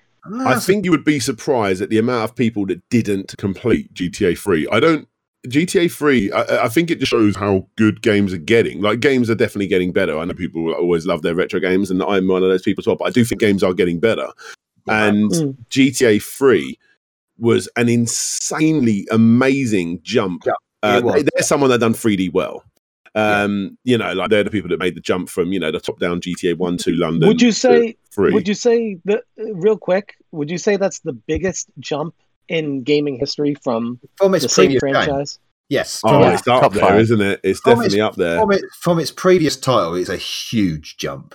Because Like I'd say it's a bigger jump than Mario 64 to I- I- Mar- well- from Mario World. But we'll put it this way, I, I, I know you probably not. not don't know not people that. are going to agree with this, But I, I, I thought GTA 2 was actually a step down from GTA One. So Hmm. I thought I like the London one. GTA Three. Oh, GTA London was good. Yeah, but it was an add-on disc. So GTA Three was like jumping from GTA One to, from me because it was like I, I had GTA Two and I loved it, but I thought no, it's this. ain't- It was PlayStation's version of like the Mario jump. It wasn't as good as GTA One for me. So yeah, it, GTA Three was more like a, G, a jump up from that for me. And I I think that if you could remaster GTA Three, bring it up to sort of the GTA Five level, possibly even beyond GTA Five level, I think that would actually be a good seller. um, or at least It- or at least be an add-on to a future GTA. Yeah, I I think mean, that's sort of like the DLC sort of. Mm, mm. I really The want thing is, GTA with- Scotland now. I really do. See, the thing is with GTA 3 though, G- it's, GTA Red it's it was an impressive game. It was great fun to play. You know, finally putting all your cheats in to be able to get the get the planes to fly up and learning how to actually keep them going and all that sort of thing. And Like obviously trying to build up the, the get, the tanks to chase you is always good fun in in, in GTA Yeah. games. Doing stuff like that is good, but honestly, I don't know how many people completed it because the storylines and the, the way you actually play these games have definitely got better. Like GTA Five and Four, uh, you can definitely see the progression from three, four, and five. Like the um, it was a lot more People fun finish to games more play. nowadays too. Uh, yeah, I, I just don't think free. Free was That's true because lot with of three, fetch quests.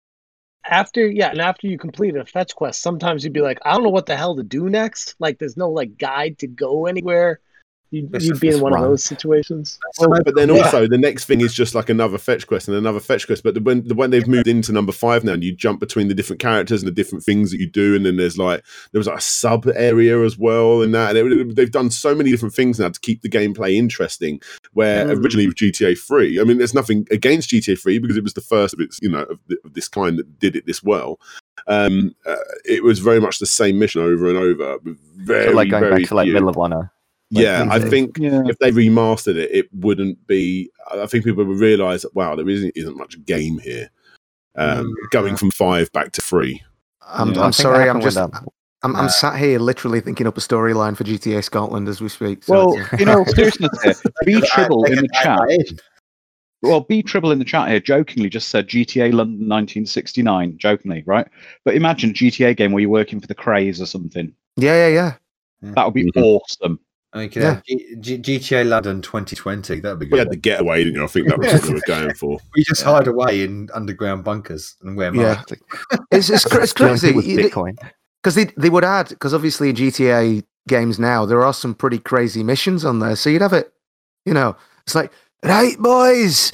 A, a couple of lads say they've seen the Loch Ness monster. So what we're going to do is we're going to drive up to the loch and bomb the bastard. You know, it's something like that. It, Yeah. You could see that happening. on a- if if they turned it into faster like a bloody, you know, if they turned it into a, a a- a GTA game over here, because obviously they did with London 1969, so they could do something like that that is set somewhere in in a different country, I suppose. The countryside would look really nice too. twist yeah. The, the twist in that story was that they've not spotted the Loch Ness monster; they've actually spotted Nicola Sturgeon. It's um I, the, the only thing I really hope for because I think I think they've nailed like the style of GTA, like the, the amount of different things you did in GTA Five. It was never boring. It was so much fun. yeah, Um, uh, the only thing that I want them to do now is I'd love, I'd just give me GTA Six in that same style, but I want them to be a bit more experimental the way the way they were with Vice City. Like there hasn't been a GTA with more style than Vice City. Well, with the Vice crackdown was people now, they might do that. So a lot of people in the chat are actually saying like a GTA getaway. That's a good. That's a good idea actually. yeah. GTA Mm. getaway. Oh yeah. You could do GTA Five. Um, sorry, GTA Three. Remaster GTA Three, but put like getaway um, influences into it to make it more varied. You Mhm. know, that would be cool. I mean, you've got the standard It's GTA standard. setting. There's there's like the you know like the free GT, DJ free type setting that's good. Uh, the Vice City was stunning. Chinatown Wars was was actually a really bloody good game. Yeah. And um um like now they seem to be trying to rehash the look of GTA Three. I I think and obviously and, and, and obviously things like San Andreas. I want them to be more experimental. I want them to. I, I want. Like Grand Sleeping Dogs Space. was such a breath of fresh air. I want something like that again. I want something. I want them to change it up a bit. Imagine if One, you could can like I a- say something real quick? Um, as far as GTA Five and the prospect of GTA 6 Mhm. um, just checking real quick here. GTA Five, the day it released, they made eight hundred million dollars, and now every single day that goes by, they make over one million dollars per day on on revenue. It's, it's GTA Uh, 6 it's actually coming out for it's like actually 10 years. closer. It's It's actually insane. almost closer to two million a day. Insane. Jesus. Uh, and and that was in 2019.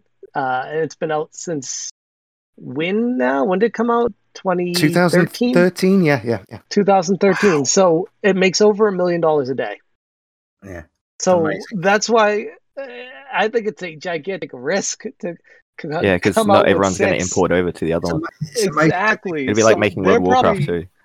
Right. So they're probably, I mean, they're probably well and done with six, or at least pretty close to it. And they're probably like, well, actually, let's just hold off on this because Yeah. no game in I history has it's a ever good made idea. the kind of money. Seriously, they could to- totally destroy their entire monetary GT forever. system by mm. right.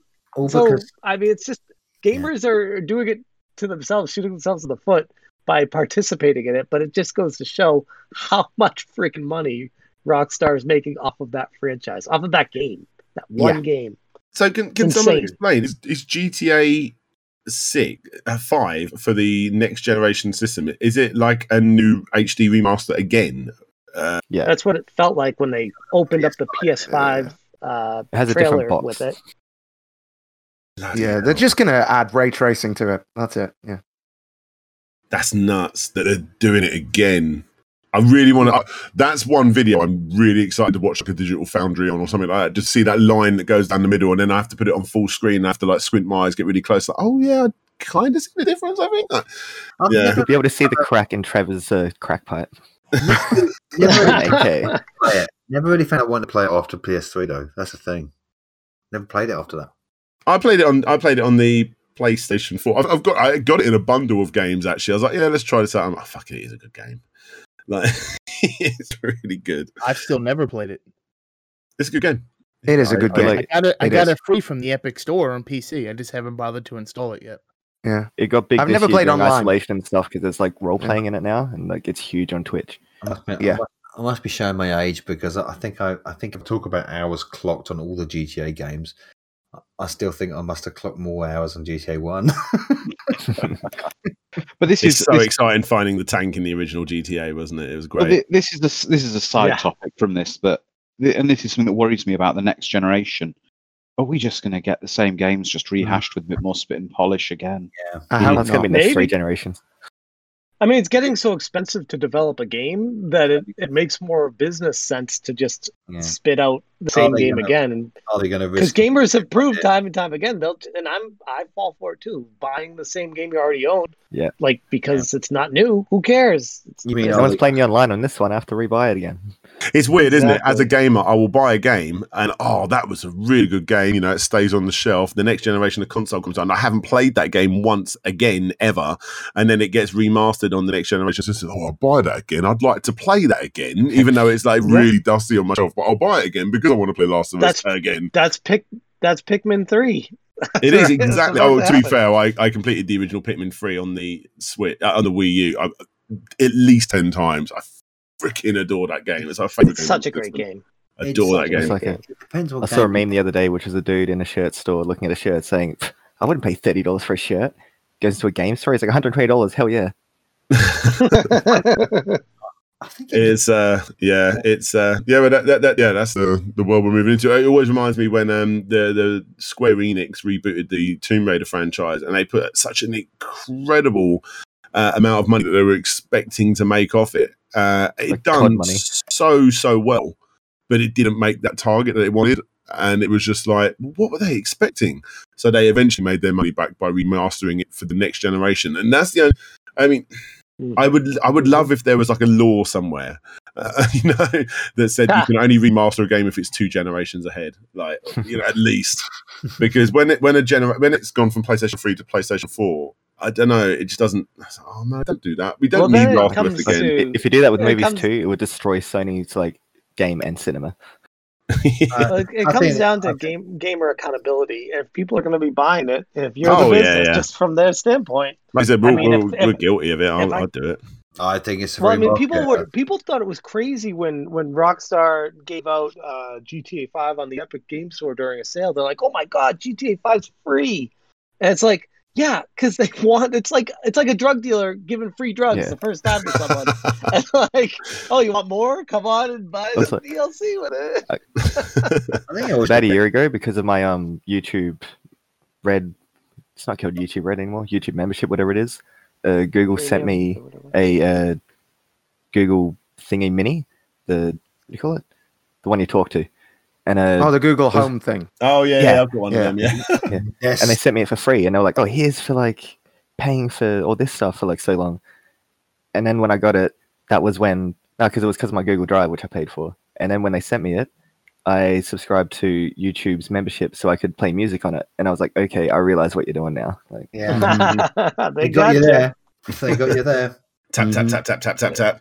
Mm. So yes, anyway, as we were saying, yes, Rockstar have brought out Ruffian Games. Uh, it is now Rockstar Dundee. People don't really know what's going on uh, with them yet, but um, it's very likely that the studio that made games such as Crackdown 2, Crackdown 3, personally not my style of games, but still very, very well respected games, um, are now going to be part of that big old Rockstar uh, uh, ecosystem where basically they just you work on the trees, you work on the you know, uh, you know it's obviously not going to be like that, but essentially that you know they, they just do the EA little bits style. extra. It's just that they, they've almost broken a company that would make bigger games themselves, which is what people are kicking off about.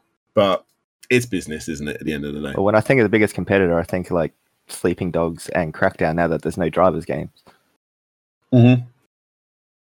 driver, no. Oh, they weren't that good. In retrospect, you go back and play a driver game now. My God, I worked at a game store when Driver Three came out, and so many people bought it back the next day. really? I can't even make it past the first mission of Driver. Yeah, I remember I rented that from Blockbuster and it was like, I, I literally can't get out of this garage. Yeah. Wasn't the um, Stuntman games based on? Was it the Getaway? It was either Driver or the Getaway. Uh, basically, they, they basically just made uh, an extra sort of game, and it ended up being the Stuntman games on the PlayStation Two, and they were. freaking Oh, yeah, awesome. yeah. I like those. Because the engine was really good, I think. hmm Yeah, I like that. I really like the Stuntman game. And I've actually got both of those. Be- before you move past the Rockstar thing, too, another another tidbit people forget about how much money Take Two, the parent of Rockstar, has. They are nearly a twenty billion dollar company, and Nintendo Nintendo is uh, just over sixty billion. So we're looking at roughly a third of the value of Nintendo. That's how big Take Two is, Just from like a publisher. just from a publisher, just from one game. Like Yeah, it's literally, I guess mostly one game. Mostly, one game. mostly one game, and they are Oh. literally almost a third of the value of Nintendo. So That's nearly insane. Bobby Kotick type Eagle. All from a all from a version of a game that was based off um, All Points Bulletin. One Oh, thing, yeah. um, one exciting thing I would like to see about this is if they aren't going to make another GTA 6 because they're just constantly pumping it into the online of GTA 5 and remastering GTA 5 over and over. I would like them to continue working on some of their other franchises. Like it sounds ridiculous, but Ping their pong. table tennis games, yeah, the ping pong one, and um, like bully and things like that. I, I want them to do more stuff like that. Any good bully these days, people like big. I would I like to see a new bully game. I want to